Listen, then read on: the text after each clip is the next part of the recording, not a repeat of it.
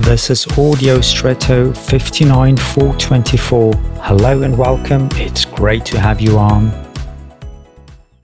Do you also belong to the group of people who forget things from time to time, or maybe even more often, or do not remember certain things despite their efforts? So called mnemonic devices can help.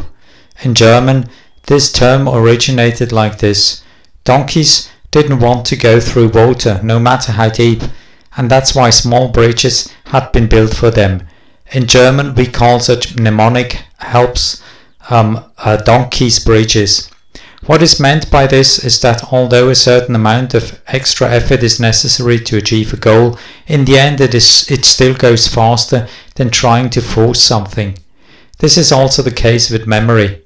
I make the extra effort to build a memory aid for myself, but in return I do not forget what is important to me.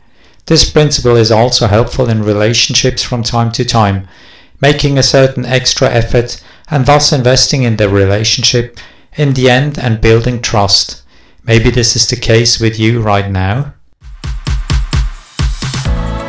And now I wish you an extraordinary day.